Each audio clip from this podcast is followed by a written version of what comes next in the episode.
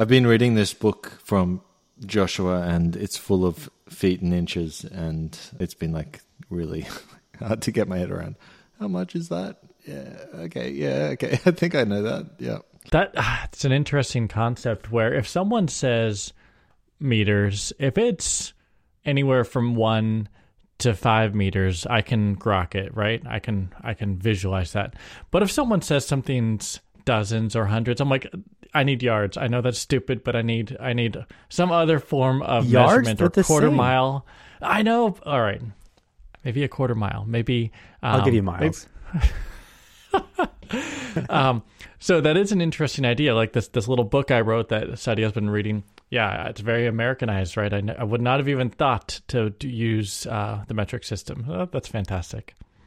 I have a rock solid argument for Fahrenheit over Celsius, but inches and feet, I got nothing for you.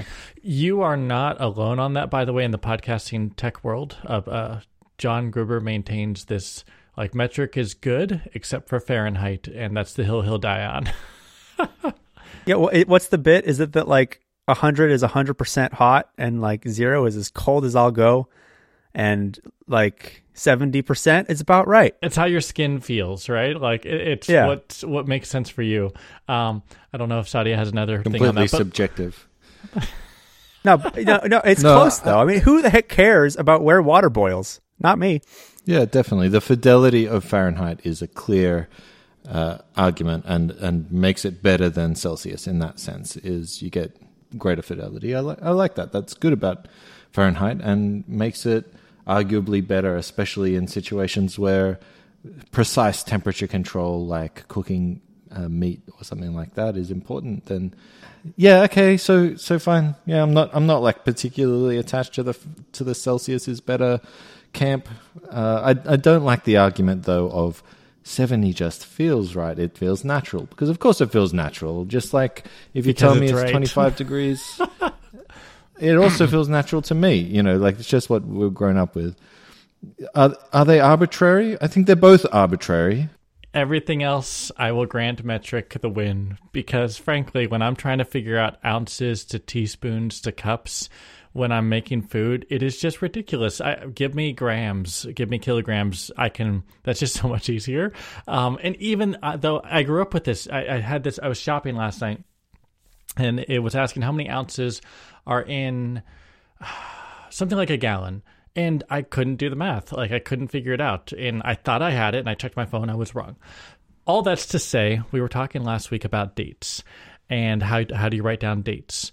My preferred method, and this is from the Saadia and I worked at this company, an international company years ago, is year, day of the month, followed by month. So 2024, 02, 27. And I've been doing that for about seven years now. And that's how I write down my dates for all my notes. And that allows me to just kind of grok everything much simpler for, I probably have 4,000 documents I've written in the last seven years that are dated like that. And I just, I, I love it. If someone does it, I don't know. That, I, uh, how do you guys use dates? Do you have any uh, preferences when So you're writing quick- them down? That's order of granularity, right? So it just sorts alphabetically, essentially. Um, is that well? It's year, Year, month, then day? day? of the month. No, it's year, day of the month, and then the month. No, No, why? it's not. No, you're wrong. You're wrong. that doesn't You make look sense. at your notes right now. You'll see it's it's year, month, date. okay, you're right. You're right. It, it's Saadia. It's Yeah. it's year, month, date. Yeah, level of granularity. So this is an international standard. It's ISO 8601, maybe if I'm if I remember correctly, and it's used uh, in programming quite a lot. And I, I think it's good practice, especially on international teams, to handle dates in this format so that nobody ever gets confused. The reason I like it is when I'm sorting through docs and files and folders, it allows me to kind of just see things by look at the year first. If it's Saturday, March 2nd, 2017, like that's just not easy to scan when you have dozens of files all compared against each other. So, yeah, uh, that that's how I like to do it. Is that how you do it, Luke? Maybe there's no discussion here at all. Uh, well, yeah. If I'm gonna date files, I definitely go year, month, day, just because then, yeah, it, alphabetically it sorts it in order of occurrence. Um, but in the rest of my life, I'll just go month, day, year, like the traditional American um, convention.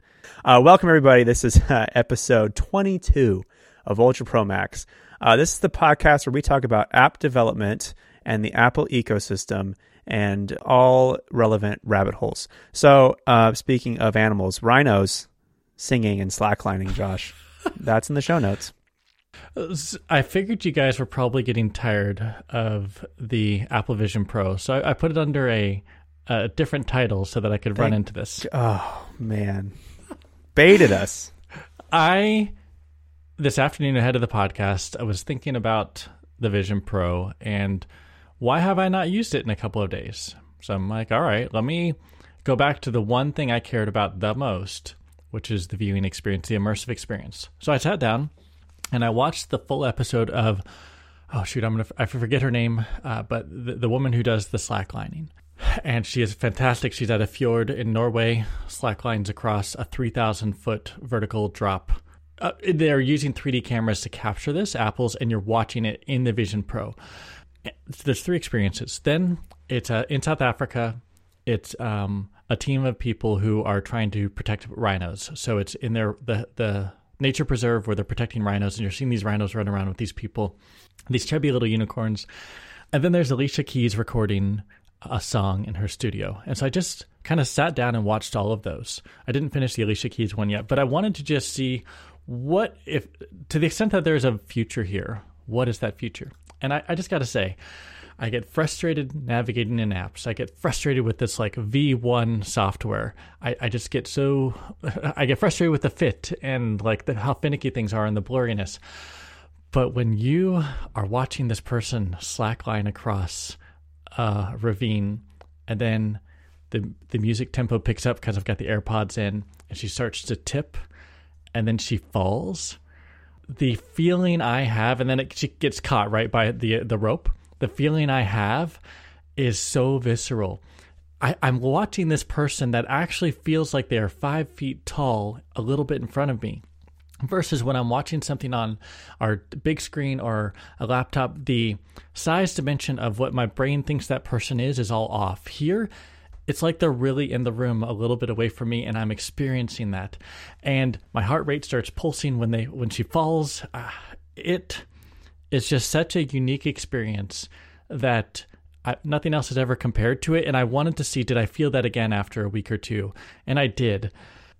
And I want more content. I want to just watch more things from Apple and hopefully other players, maybe Disney in this space that are like that. It is so exciting. My daughter loved the slacklining. I could see she was just viscerally viscerally reacting to it. If Apple can get the price down on these things where more people can buy them, I think it's going to be so exciting for sports, for immersive experiences. I felt like I got to see some rhinos in real life running around in, in, the woods with people who were trying to protect them. That was such a positive thing. And my immediate reaction was, I want more. I want to just watch. I want to watch sports. I want to watch other types of content that are done like this. So 3D video is nothing new, right? The Hobbit was shot, I think, with mm-hmm. the two lens cameras. Yeah. We've been doing this for a long time. And there have been 3D immersive videos, 180 and 360, for the Oculus Quest and other headsets for a long time. In fact, I went to the Melbourne Film Festival, what, 10 years ago, and participated in an entire immersive film section of the Melbourne Film Festival.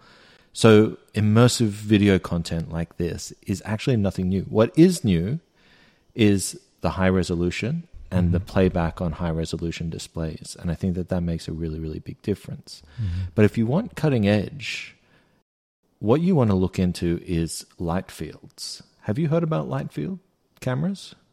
I have not, no. So, the limitation with the Vision Pro that you'll notice, whether it's in sports or whether it's in watching Alicia Keys, is you move your head to the left or the right, and what happens? Things start to feel a little bit strange. You can't sort of go for a walk around the room. You can't even tilting your head uh, will create a sort of strange effect. You sort of need your eyes to be level because that's how the cameras were when the thing was shot. However, there is another technology called light field cameras. And actually, the way that it works is you got to imagine an imagine an arch. It's a vertical arch, and along the outside is a series of sort of GoPro sized cameras shooting high resolution, and they're 3D cameras, right? Each of these individual cameras is 3D. And then what happens is this arch is attached to a, a spindle or a swivel in the center, and it spins around, taking photos in a circle. Mm. What you get in the end is, you know, a lot of computational uh, adjustments and blending and various different things, but then you get a video where you can actually move your head. I think it's about a meter range, and the world is captured everywhere inside of that meter. So if you move your head down, you'll get a slightly different angle. And you can go right now on Steam if you have a Quest headset. Look for uh, uh, from from Google a experience called uh, Welcome to Light Fields, I believe it's called.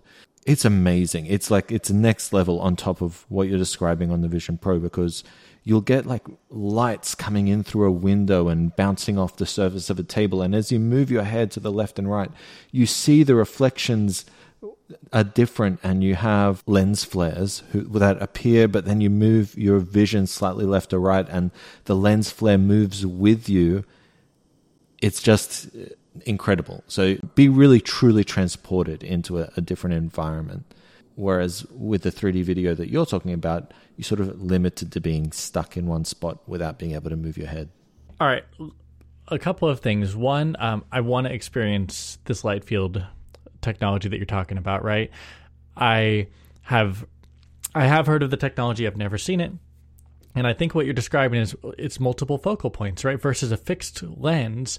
It's the only focal point is really where the director has set. And so hopefully it's something that's interesting to look at. But if you look elsewhere, not so much. Um, and what you're describing sounds perfect for something like a basketball game, right? Where I can turn and look and everything is perfect everywhere.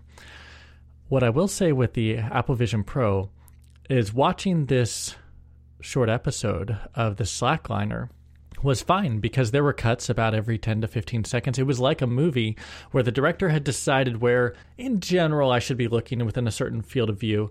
And then they used the music, they used the, the narration to create an experience for me that was very custom, right? Probably very relatively expensive. And for that type of thing, it was perfect. It was so fantastic. For something like a sports game, I, I actually I want to get into the Apple Vision Pro demo to I want to see a sports game. I want to watch a soccer game for a little while to see if that does that for me as well. Can, does it feel like I'm there that I can look around? Um, yeah, I, I've seen the one, you've seen the other, so neither of us can truly compare having both experiences. Is this light field, just to clarify, light field technology, is this allowing you to move your point of view laterally? Laterally, within six degrees as well. Laterally up and down, left and right, and side to side, within about one meter of the center point. And the resolution was what was just so fantastic, right? Where I can see there's a room for it to get better. Like I, the Apple Vision Pro probably could go 8K, right? I could still see a little bit that could get better in the years to come, but it's still it was pretty amazing.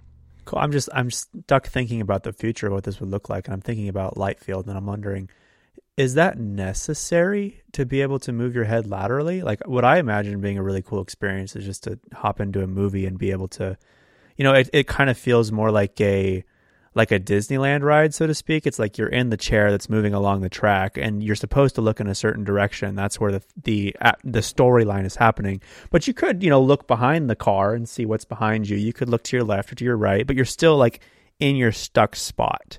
Now, perhaps the light field is just to help it feel more natural as your head naturally kind of bobbles from side to side. Is that kind of the goal of it? Yeah, exactly. And it feels almost supernatural. Just seeing the the main effect is the light and reflecting uh, and refracting off surfaces in different ways depending on your subtle head movement, and that just makes the entire experience level up. Is this the type of technology that could probably also be dropped into a basketball game, I suppose, right? And then you could watch it in some kind of VR goggles. Yes, the problem, the main problem, is that there is no file format that really supports this yet. So Hmm. the only light field videos that exist, they're bundled into an app and have their own sort of custom processing to make it all happen. Huh. Cool. Well, I guess uh, watching video on my nice big flat screen TV is going to be a thing of the past. Kind of like email. Joshua's using email less. And honestly, I'm wondering why this is a talking point because I'm surprised he was using email at all. But then again, I am Gen Z. That is, that's right. You're Gen Z. That's uh, do generations even matter? Do they even Yeah. matter? Anyway, You're right. uh, for 25 years now, I've been using email, and at least six days a week, sometimes seven, I'm checking it often, and I've developed the habit of checking it probably a hundred times a day, if not more. Wow. And it's turned into just a an impulse, right? Like refreshing Twitter back in the day when I would do that, or Instagram, or checking Reddit. It's just like one of the things you do when you have nothing to do and you want a dopamine hit to see if maybe a new project landed or if I got a response to that question I was asking about. And a couple of weeks ago, I was just having a bunch of stressors all hit at once between work, personal life, and a bunch of things. And I just decided, you know what? Things are crazy. I'm going to not check my email for, it was like a Friday. I'm not going to check till Monday. And nothing bad happened. Imagine. So then that week I checked it like once or twice a day, and then then that weekend I did the same thing, and nothing bad happened. And then I went from Friday to Tuesday this last week, and nothing bad happened. and it I've been spending an average of about ten minutes a day during the work week in my personal email, just going through stuff, responding to a few things, and then moving things around. And it has been so freeing. It's been something that I could not figure out how to break the habit of before. And I wonder, this goes back to the uh, eventually, I think I will use all default Apple apps based on, I was talking to Saadia over this. I wonder if Apple Mail would work for me if I wasn't in something hundreds of times a day, right? If I'm going there to check it and then do my work process and then be done, then maybe I don't need some complicated SaaS solution that I'm paying 10 bucks a month for. So, I just want to report that I'm now about three weeks into this and I'm loving it. And I don't, I know there's emails I need to respond to. There's actually one that was a pretty important one that was time sensitive. And I was feeling a little bad that I only responded within 24 hours. And I was talking to my wife about this. She's like, Joshua, if, if, if someone has an expectation of less than 24 hours, that's not normal. That's, that's not a typical way that business or personal stuff should be handled in an email fashion. And that was a good reminder. So I responded and we, we, things moved forward and everything's good. So I think I'm not at the stage where I could check once a week during the work week, but at least I, I think I could hold it down to once a day and about mid afternoon go in, check everything, respond. It's it's awesome. I'm I'm so happy. I think maybe even twice a day is healthy. Once at the start of the day and once at the end of the day. You clear your inbox, hit inbox zero, or just maybe leave one or two, and you're fine. Is that about what you've been doing? My practice is that I'll start my day with email and Slack, maybe a bit of Ivory, a bit of Mastodon, and then quit those applications for the entire day. I don't use them while I'm working, I have them closed. And then at the end of the day, as I'm wrapping up and trying to maybe transition a little bit out of the heavy mental flow state that I've been in programming, I open up my email and Slack and just check in, make sure I don't have any messages that people are waiting on me for or anything like that. Clear them out, and then that's my day. How about you, Luke? That's quite nice. I um you know, I could do better with managing my email. I don't think I miss anything, but I usually let it get to like 4 or 500 unread and then I go through and clear it all out. I keep on and Saudi looks horrified. I need to I've gone through and unsubscribed to a bunch of them too. I I just need to keep doing that. Anyways, it's been a uh, a lifelong journey with my email inbox. Man, it's email can be such a complicated issue. Honestly, managing all the notifications we get on a daily basis can be so incredibly complex. Rule number one zero notifications. That is what I'm sticking to. I am now multiple years into no notifications on anything ever. I will allow the little bubble to show up for phone and messages, and that's it. um, and I'm uh, I hold to that one very strongly. Oh, that's a good way to live. Yeah. Um, and even apps I've worked on, I get I've I've had these arguments with founders and product managers. Hey, I understand notifications increase engagement. However, can you give me a way to only see notifications when someone has, when I'm when the main action for which I use your app is ready and do not use it for marketing. Can you please give me a way to turn that on or off in settings? I've not found a single founder that's willing to do that. And so that means you don't get notifications. Looking at you, Marco Polo, looking at you, LinkedIn, looking at you, Facebook Messenger, looking at you, Instagram, uh, Meta, Threads, all of them. Continue. Yeah. no one wants to better our culture, just toxically chaining us to these screens. As an app designer, one of the things that you can think about is live activities on iOS because live activities do make a great alternative to notifications for the right things. It doesn't always fit, uh, but it often can. And I think that those not only do they show up more prominently, but they're directly tied to the functionality of the app. And widgets is the same sort of thing. So as an alternative to notifications, I really like those. Sometimes a notification can be helpful, but yeah, whenever I'm always just defaulting to no, also, just because people abuse it, like you say, and, and send marketing stuff all the time. And for me, I'm in the context of I'm doing one thing. I do not want an app to pull me to another. And you're right, a live activity is a perfect example. Like if I'm going on a flight, there's that little, that great airplane app. Oh, I forget the name right now, Flighty, perhaps.